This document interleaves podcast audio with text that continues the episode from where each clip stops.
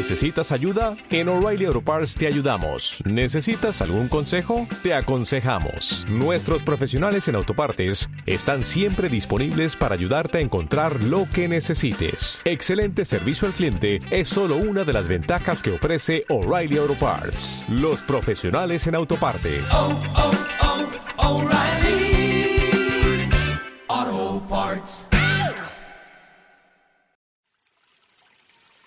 El puente entre la espiritualidad universal y la constitución física del hombre. Conferencia a cargo de Rudolf Steiner, Berna 18 de diciembre de 1920. La moral como fuente del poder creativo mundial. Ayer intenté darles ciertas indicaciones sobre la constitución del hombre y al final se pudo demostrar que un estudio realmente en profundidad de la naturaleza humana nos capacita para construir un puente entre la constitución externa del hombre y lo que se despliega, a través de la autoconciencia, en su vida interior. Como regla general, no se tiende tal puente, o si se tiende, suele ser de manera inadecuada, particularmente en la actualidad científica actual.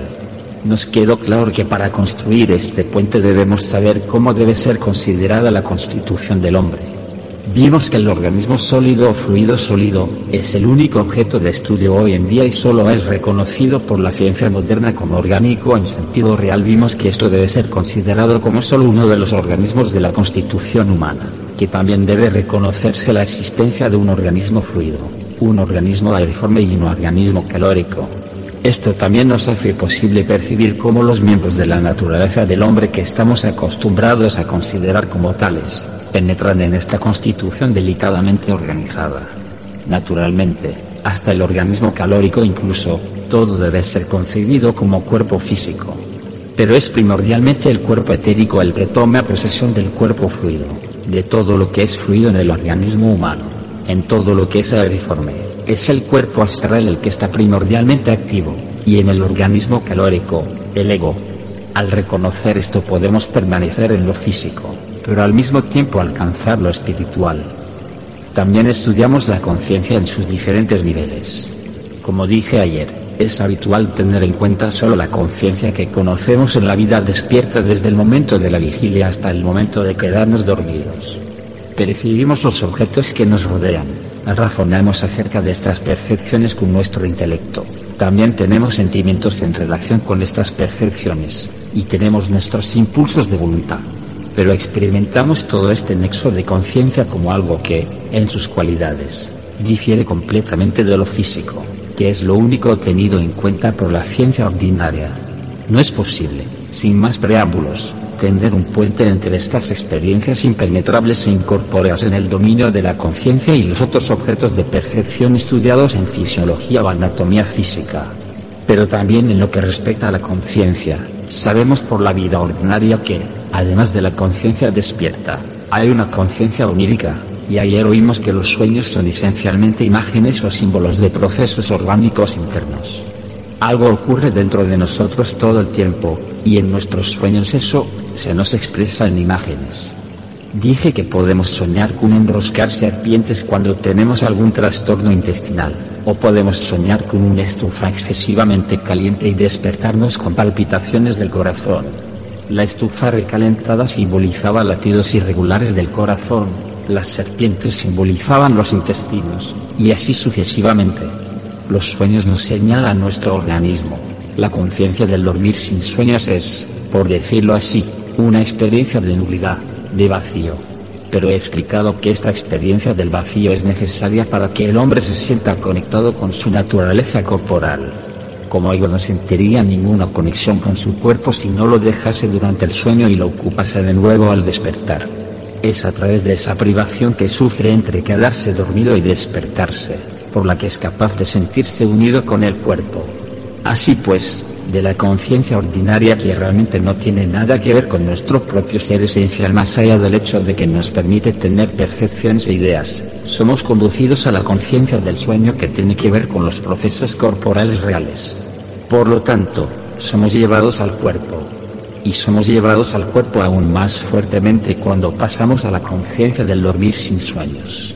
Así podemos decir, por un lado nuestra concepción de la vida del alma es tal que nos conduce al cuerpo. Y nuestra concepción de la constitución corporal, que comprende al organismo fluido, el organismo aeriforme, el organismo calórico y que al volverse gradualmente más enrarecidos, nos llevan al reino del alma. Es absolutamente necesario tomar estas cosas en consideración si queremos llegar a una visión del mundo que realmente nos pueda satisfacer. La gran pregunta con la que nos hemos estado planteando durante semanas, la pregunta cardinal en la concepción del mundo del hombre, es esta. ¿Cómo está conectado el orden moral del mundo con el orden del mundo físico? Como se ha dicho tantas veces, la visión del mundo predominante que depende enteramente de la ciencia natural para el conocimiento del mundo físico exterior y solo se puede recurrir a las creencias religiosas de antaño cuando se trata de alguna comprensión general de la vida del alma. En la psicología moderna realmente ya no existe tal entendimiento, esta visión del mundo es incapaz de construir un puente. Ahí, por un lado, está el mundo físico. Según la visión del mundo moderno, se trata de un conglomerado de una nebulosa primitiva, y todo se convertirá en una especie de escoria en el universo. Este es el cuadro del proceso evolutivo que nos presenta la ciencia de hoy y es el único cuadro en el que un científico moderno realmente honesto puede encontrar la realidad. Dentro de este cuadro no hay lugar para un orden moral mundial. Está allí por sí mismo. El hombre recibe en sí los impulsos morales como impulsos del alma. Pero si las afirmaciones de las ciencias naturales son verdaderas, todo está levantado con la vida, y a fin de cuentas el hombre mismo salió de la nebulosa primitiva y los ideales morales se elevaron en él. Y cuando, como se alega, el mundo se convierta en un montón de escoria, ese también será el cementerio de todos los ideales morales. Ellos habrán desaparecido. No se puede construir ningún puente, y lo que es peor, la ciencia moderna no puede, si quiere ser consecuente, admitir la existencia de la moralidad en el orden del mundo. Solo si la ciencia moderna es inconsecuente puede aceptar el orden moral del mundo como válido. No puede hacerlo si es consecuente. La raíz de todo esto es que el único tipo de anatomía existente se refiere exclusivamente al organismo sólido, y no se tiene en cuenta el hecho de que el hombre también tiene dentro de él un organismo fluido, un organismo aeriforme y un organismo calórico. Si se imaginan a sí mismos que, al igual que el organismo sólido con su configuración en huesos, músculos, fibras nerviosas, etc., también tienen un organismo fluido y un organismo aeriforme aunque estos fluctúan y se mueven interiormente, y un organismo calórico, si se imaginan esto van a entender más fácilmente lo que ahora tendré que decir sobre la base de la observación espiritual científica. Piensen en una persona cuya alma está enardecida con entusiasmo por un alto ideal moral, por el ideal de la generosidad, de la libertad, de la bondad, del amor o lo que sea. También puede sentir entusiasmo por los ejemplos de la expresión práctica de estos ideales pero nadie puede concebir que ese entusiasmo que enardece el alma penetre en los huesos y los músculos como los describe la fisiología moderna o la anatomía. Sin embargo, si ustedes realmente lo experimentan consigo mismos, encontrarán que es muy posible concebir que cuando uno tiene entusiasmo por un alto ideal moral, este entusiasmo afecta al organismo calórico. Ahí, se ve, que hemos venido desde el reino del alma al físico. Tomando esto como ejemplo, podemos decir, los ideales morales llegan a la expresión en un acrecentamiento del calor del organismo calórico. No solo se enciende el alma del hombre por medio de lo que experimenta en el terreno de los ideales morales, sino que orgánicamente también se vuelve más cálido, aunque esto no es tan fácil de probar con instrumentos físicos. Los ideales morales, por lo tanto, tienen un efecto estimulante y vigorizante sobre el organismo calórico. Deben pensar en esto como un acontecimiento real y concreto, entusiasmo por un ideal moral y estimulación del organismo calórico. Hay una actividad más vigorosa en el organismo calórico cuando el alma se enardece por un ideal moral. Tampoco queda exento de efecto sobre el resto de la constitución humana, ya que además del organismo calórico, también tiene el organismo aeriforme. Inhala y exhala el aire, pero durante ese proceso de inhalación y exhalación el aire está dentro de él. Está naturalmente en movimiento, en fluctuación, pero igualmente con el organismo calórico es un verdadero organismo aéreo en el hombre. El calor, acelerado por un ideal moral, actúa a su vez sobre el organismo aéreo, porque el calor impregna todo el organismo humano, impregna cada parte de él. El efecto sobre el organismo aéreo no es solo el calentamiento, pues cuando el calor, estimulado por el organismo calórico, actúa sobre el organismo aéreo, le imparte algo que solo puedo llamar fuente de luz. Las fuentes de luz, por así decirlo, son impartidas al organismo aéreo, de modo que los ideales morales que tienen un efecto estimulante sobre el organismo calórico producen fuentes de luz en el organismo aéreo. Para la percepción externa y para la conciencia ordinaria, estas fuentes de luz no son en sí mismas luminosas, sino que se manifiestan en el cuerpo astral del hombre. Para empezar, se reprimen, si puedo usar esta expresión, a través del aire que está dentro del hombre. Son, por así decirlo, todavía luz oscura, en el mismo sentido que la semilla de una planta no es todavía la planta desarrollada. Sin embargo, el hombre tiene una fuente de luz dentro de él por el hecho de que puede ser enardecido su entusiasmo por ideales morales, por impulsos morales. También tenemos dentro de nosotros el organismo fluido. El calor, estimulado en el organismo calórico por los ideales morales, produce en el organismo aéreo lo que se puede llamar una fuente de luz, que al principio, permanece reprimida y oculta, dentro del organismo fluido pues todo en la constitución humana se interpenetra tiene lugar un proceso que dije ayer realmente subyace al tono exterior transmitido por el aire. Dije que el aire es solo el cuerpo del tono y cualquiera que considere la realidad esencial del tono como una simple cuestión de vibraciones del aire, habla de tonos tal como si hablara de un hombre que no tuviera nada, excepto el cuerpo físico exteriormente visible. El aire con sus ondas vibrantes no es más que el cuerpo exterior del tono. En el ser humano este tono, este tono espiritual, no se produce en el organismo aéreo sino en el organismo fluido a través del ideal moral. Las fuentes de tono, por lo tanto, surgen en el organismo fluido. Consideramos al organismo sólido como el más denso de todos, como el que sostiene y soporta a todos los demás. Dentro de él, también, se produce algo como en el caso de los otros organismos. En el organismo sólido se produce lo que llamamos una semilla de la vida, pero es una semilla etérica, no una semilla física de la vida, como las producidas por el organismo femenino en un nacimiento. Esta semilla etérica que se encuentra en los niveles más profundos del subconsciente es en realidad la fuente primordial del tono y, en cierto sentido, incluso la fuente de la luz. Esto está totalmente oculto a la conciencia ordinaria, pero está ahí dentro del ser humano. Piensen en todas las experiencias de su vida que surgieron de la aspiración de ideas morales, ya sea que las atrajeran simplemente como ideas, o que ustedes las vieron expresadas en otros, o que se sintieron satisfechos interiormente al haber puesto tales impulsos en práctica, dejando que sus acciones fuesen inflamadas por ideales morales. Todo esto desciende por el organismo aéreo como fuente de luz, por el organismo fluido como fuente de tono, por el organismo sólido como fuente de vida. Estos procesos están fuera del campo de la conciencia del hombre, pero sin embargo operan dentro de él, los cuales se vuelven libres cuando deja su cuerpo físico con la muerte. Así, lo que se produce en nosotros a través de los ideales morales, o a través de las ideas más elevadas y puras, no da fruto inmediato. Porque durante la vida entre el nacimiento y la muerte las ideas morales como tales solo se hacen fructíferas en la medida en que permanecernos en la vida de las ideas y en la medida en que sentimos una cierta satisfacción con los hechos morales que hemos realizado. Pero esto es meramente una cuestión de recuerdo y no tiene nada que ver con lo que realmente penetra en los diferentes organismos como resultado del entusiasmo por los ideales morales. Así vemos que toda nuestra constitución, comenzando por el organismo calórico, está, de hecho, impregnado por los ideales morales. Y cuando al morir, el cuerpo etérico, el cuerpo astral y el ego salen del cuerpo físico, estos miembros superiores de nuestra naturaleza humana están llenos de todas las impresiones que hemos tenido. Nuestro ego estaba viviendo en el organismo calórico cuando fue acelerado por las ideas morales. Estábamos viviendo en nuestro organismo aéreo, en el que se implantaron fuentes de luz que ahora, después de la muerte, salen al cosmos junto con nosotros. En nuestro organismo fluido, el tono se encendió y ahora forma parte de la música de las esferas, resonando desde nosotros en el cosmos.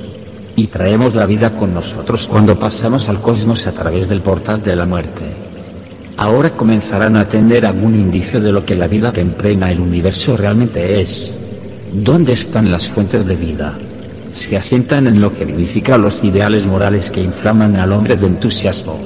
Hasta el punto de decirnos que si hoy nos dejamos inspirar por los ideales morales, estos llevarán la vida, el tono y la luz al universo y se volverán creativos en el mundo. Llevamos a cabo en el universo el poder creativo del mundo, y la fuente de este poder es el elemento moral. De este modo, cuando estudiamos al hombre en su totalidad, encontramos un puente entre los ideales morales y lo que obra en el mundo físico como fuerza vivificante, incluso en sentido químico. Por tal motivo el tono, trabaja en sentido químico reuniendo sustancias y dispersándolas de nuevo. La luz en el mundo tiene su fuente en los estímulos morales, en los organismos calóricos del hombre. En consecuencia, mirando hacia el futuro, toman forma nuevos mundos. Y así como en el caso de la planta debemos retroceder a la semilla, así también en el caso de estos mundos futuros que han de existir, debemos volver a las semillas que se encuentran en nosotros como ideales morales. Ahora piensen en las ideas teóricas en contraste con los ideales morales. En el caso de las ideas teóricas todo es diferente, por importantes que sean estas ideas, porque las ideas teóricas producen el efecto opuesto al del estímulo. Ellas enfrían el organismo calórico, esa es la diferencia. Las ideas morales, o ideas de carácter moral religioso, que nos inflaman de entusiasmo se convierten en impulsos de posteriores acciones, funcionan como poderes creativos del mundo. Las ideas teóricas y las especulaciones tienen un efecto subyacente enfriador sobre el organismo calórico. Por consiguiente, también tienen un efecto paralizante sobre el organismo aéreo y sobre la fuente de luz de su interior tienen un efecto amortiguador sobre el tono, y un efecto extintor sobre la vida. En nuestras ideas teóricas las creaciones de ese preexistente mundo llegan a su fin. Cuando formulamos ideas teóricas, un universo muere con ellas. Por consiguiente llevamos a la vez dentro de nosotros la muerte y el amanecer de un universo. Aquí llegamos al punto donde el que es iniciado de los secretos del universo no puede hablar, como tantos hablan hoy, de la conservación de la energía o de la conservación de la materia. La ley propugnada por Julius Robert Mayer, 1814-1878. Simplemente no es cierto que la materia se conserve para siempre. La materia muere hasta el punto de la nulidad, hasta un punto cero. En nuestro propio organismo, la energía muere hasta el punto de la nulidad por el hecho de formular pensamientos teóricos. Pero si no lo hiciéramos, si el universo no muriese continuamente en nosotros, no seríamos hombres en el verdadero sentido. Debido a que el universo muere en nosotros, estamos dotados de autoconciencia y somos capaces de pensar acerca del universo. Pero estos pensamientos son el cadáver del universo. Llegamos a ser conscientes del universo como un cadáver solamente, y es esto lo que nos hace hombres. Un mundo pasado muere dentro de nosotros, hasta su misma materia y energía y solo porque un nuevo universo comienza a amanecer de inmediato. No nos damos cuenta de esa muerte de la materia ni de su inmediato renacimiento. A través del pensamiento teórico del hombre, la materia, la sustancialidad, es llevada a su fin. A través de su pensamiento moral, la materia y la energía cósmica se imbuyen de nueva vida. Así pues, lo que ocurre dentro de los límites de la piel humana está relacionado con la muerte y el nacimiento de los mundos. Así es como el orden moral y el orden natural están conectados. El mundo natural muere en el hombre, en el reino de la moral surge un nuevo mundo natural. Los ideales morales estimulan el organismo calórico, produciendo en el organismo aéreo fuentes de luz, produciendo en el organismo fluido fuentes de tono, produciendo en el organismo sólido semillas de vida etéricas. Los pensamientos teóricos enfrían el organismo calórico, paralizan las fuentes de luz, amortiguan las fuentes de tono, extinguen la vida. Debido a la falta de voluntad de considerar estas cosas, la idea de que la materia y la energía son imperecederas fue inventada. Si la energía y la materia fueran imperecederas, no habría un orden moral en el mundo. Pero hoy se desea mantener oculta esta verdad y el pensamiento moderno tiene todas las razones para hacerlo, porque de lo contrario tendría que eliminar el orden moral del mundo, cosa que en realidad hace cuando habla de la ley de la conservación de la materia y la energía. Si la materia o la energía se conservan, el orden moral mundial no es más que una ilusión, un espejismo. Podemos entender el transcurso del desarrollo del mundo solo si captamos cómo salir de este ilusorio orden moral mundial. Nada de esto se puede comprender si solo estudiamos el organismo sólido de la constitución del hombre. Para entenderlo debemos pasar del organismo sólido a través del organismo fluido y del aeriforme, al organismo calórico. La conexión del hombre con el universo solo puede entenderse si el físico se proyecta hacia arriba hasta ese estado enrarecido donde el alma puede estar directamente activa en el elemento físico enrarecido, como por ejemplo en el calor entonces es posible encontrar la conexión entre el cuerpo y el alma. Sin embargo, pueden escribirse muchos tratados sobre psicología, pero si están basados en lo que se estudia hoy en anatomía y fisiología, no será posible encontrar ninguna transición a la vida del alma si partimos de la constitución corporal sólida o fluido sólida. La vida del alma no se revelará como tal. Pero si la sustancia corporal se proyecta hacia lo calórico, se puede construir un puente partiendo de lo que existe en el cuerpo como calidez a lo que obra desde fuera del alma en lo calórico del organismo humano. Hay calidez tanto dentro como fuera del organismo humano. Como ya hemos oído, en la constitución del hombre el calor es un organismo, el alma, el alma y el espíritu, se apoderan de este organismo calórico y, por medio del calor, todo lo que se hace activo, lo que interiormente experimentamos como moral. Por moral no me refiero, naturalmente, al significado que tiene para los filisteos, sino a la moral en su totalidad, es decir, a todos aquellos impulsos que nos llevan, por ejemplo, cuando contemplamos la majestuosidad del universo, cuando nos decimos a nosotros mismos, nacemos fuera del cosmos y somos responsables de lo que sucede en el mundo, me refiero a los impulsos que nos vienen cuando el conocimiento dado por la ciencia espiritual nos inspira a trabajar por el bien del futuro, cuando consideramos a la ciencia espiritual como una fuente de la moral. Esto, más que cualquier otra cosa, puede llenarnos de entusiasmo por la moral, y este entusiasmo, nacido del conocimiento científico espiritual, se convierte en sí mismo en una fuente de moralidad en el más alto sentido pero lo que generalmente se llama moral no representa más que una esfera subordinada de la moral en el sentido universal. Todas las ideas que desarrollamos sobre el mundo exterior, sobre la naturaleza, son ideas teóricas. No importa con qué exactitud contemplamos una máquina en términos de matemáticas y principios de la mecánica, o el universo en el sentido del sistema copernicano, esto no son más que pensamientos teóricos y las ideas así formuladas constituyen una fuerza de muerte dentro de nosotros. Un cadáver del universo está dentro de nosotros en forma de pensamientos, de ideas.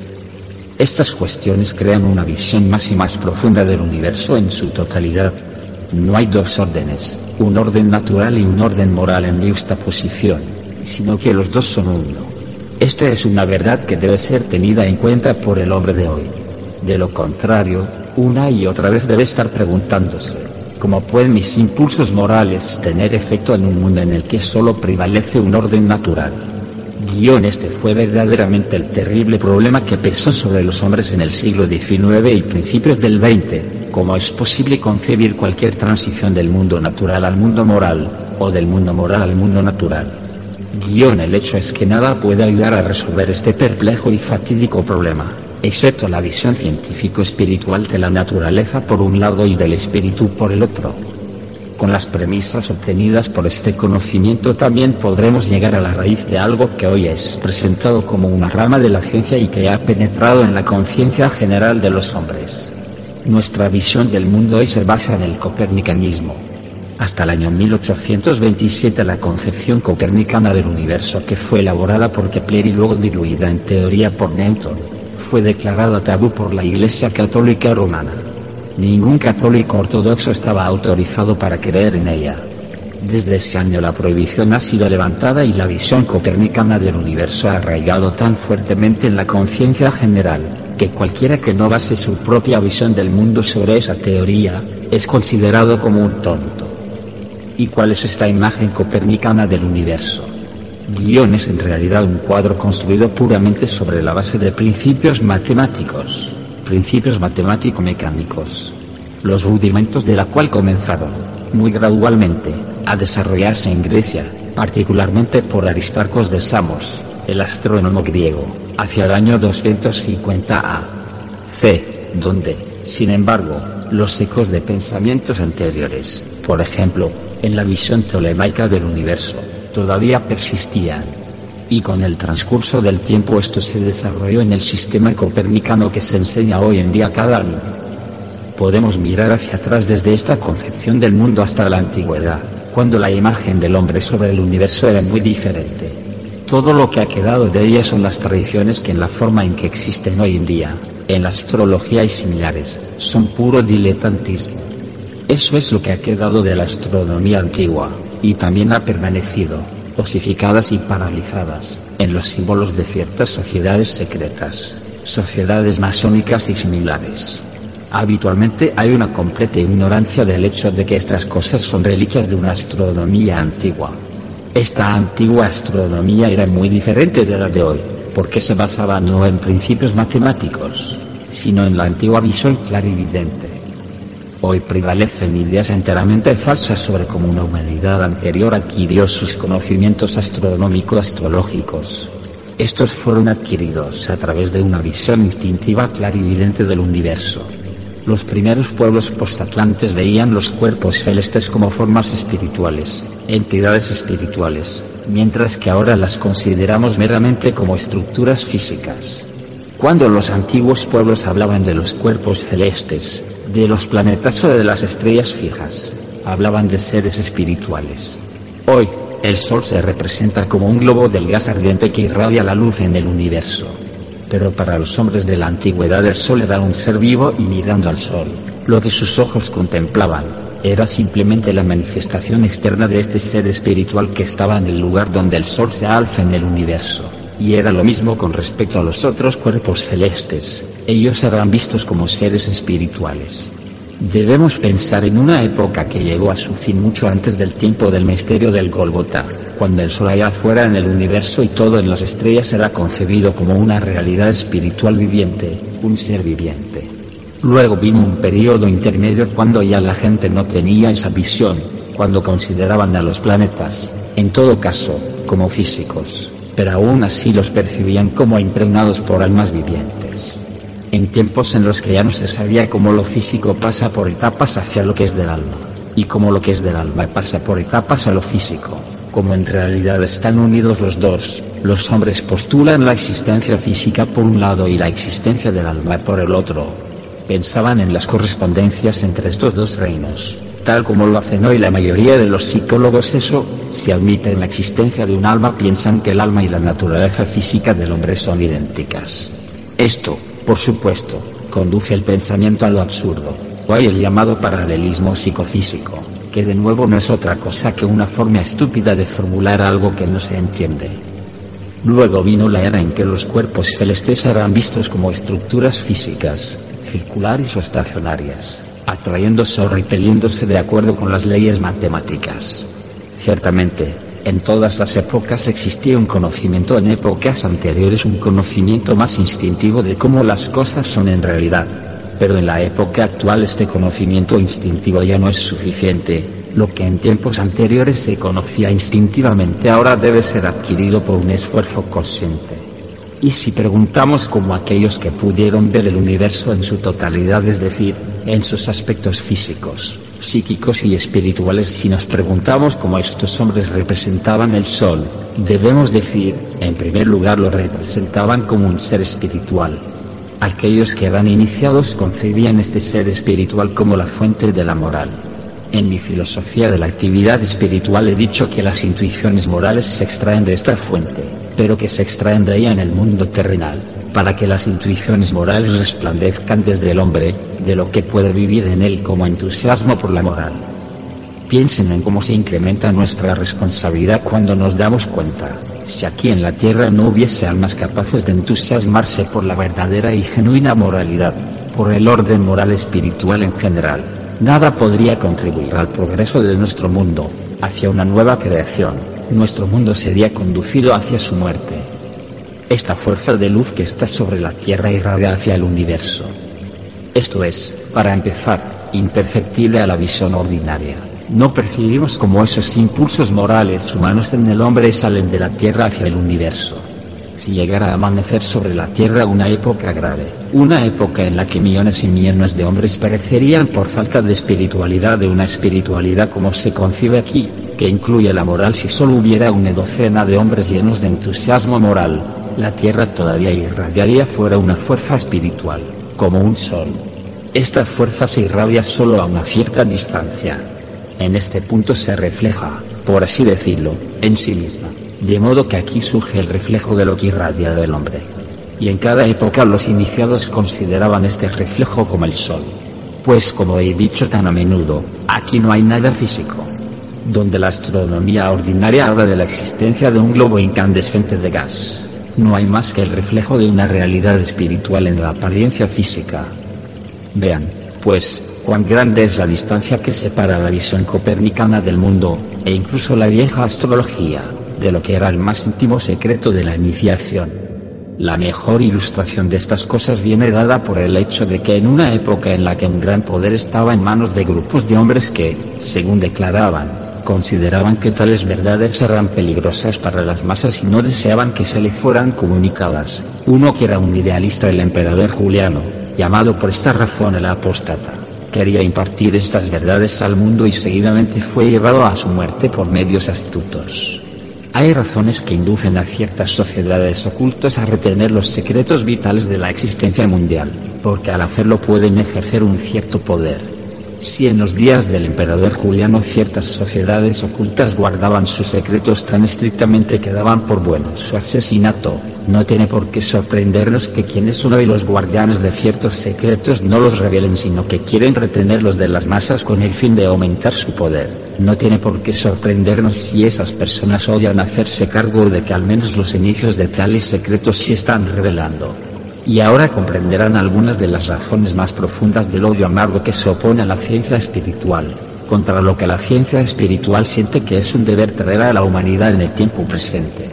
Pero estamos viviendo en una época en que la civilización terrenal está condenada a perecer, a menos que se vuelvan a revelar ciertos secretos a la humanidad, verdades que hasta ahora se han guardado en cierto modo como secretos, que una vez se revelaron a la gente a través de la clarividencia instintiva, pero que ahora deben ser readquiridos por una visión plenamente consciente, no solo de lo físico, sino también de lo espiritual que está dentro de lo físico. ¿Cuál era el verdadero propósito de Julián el Apóstata? Guión quería aclarar al pueblo, habéis llegado a estar más y más acostumbrados a mirar solo el sol físico, pero hay un sol espiritual del cual el sol físico es solo la imagen reflejada. A su manera deseaba comunicar el Cristo secreto al mundo, pero en nuestra época se desea que esa conexión de Cristo, el sol espiritual, con el sol físico, se mantenga oculta. Es por eso que ciertas autoridades se enfurecen más violentamente cuando hablamos del misterio de Cristo en conexión con el misterio del sol. Todo tipo de calumnias se difunden por doquier. Pero la ciencia espiritual es seguramente una cuestión de importancia en la época presente, y solo los que la consideran como tal, la ven con la seriedad que le corresponde.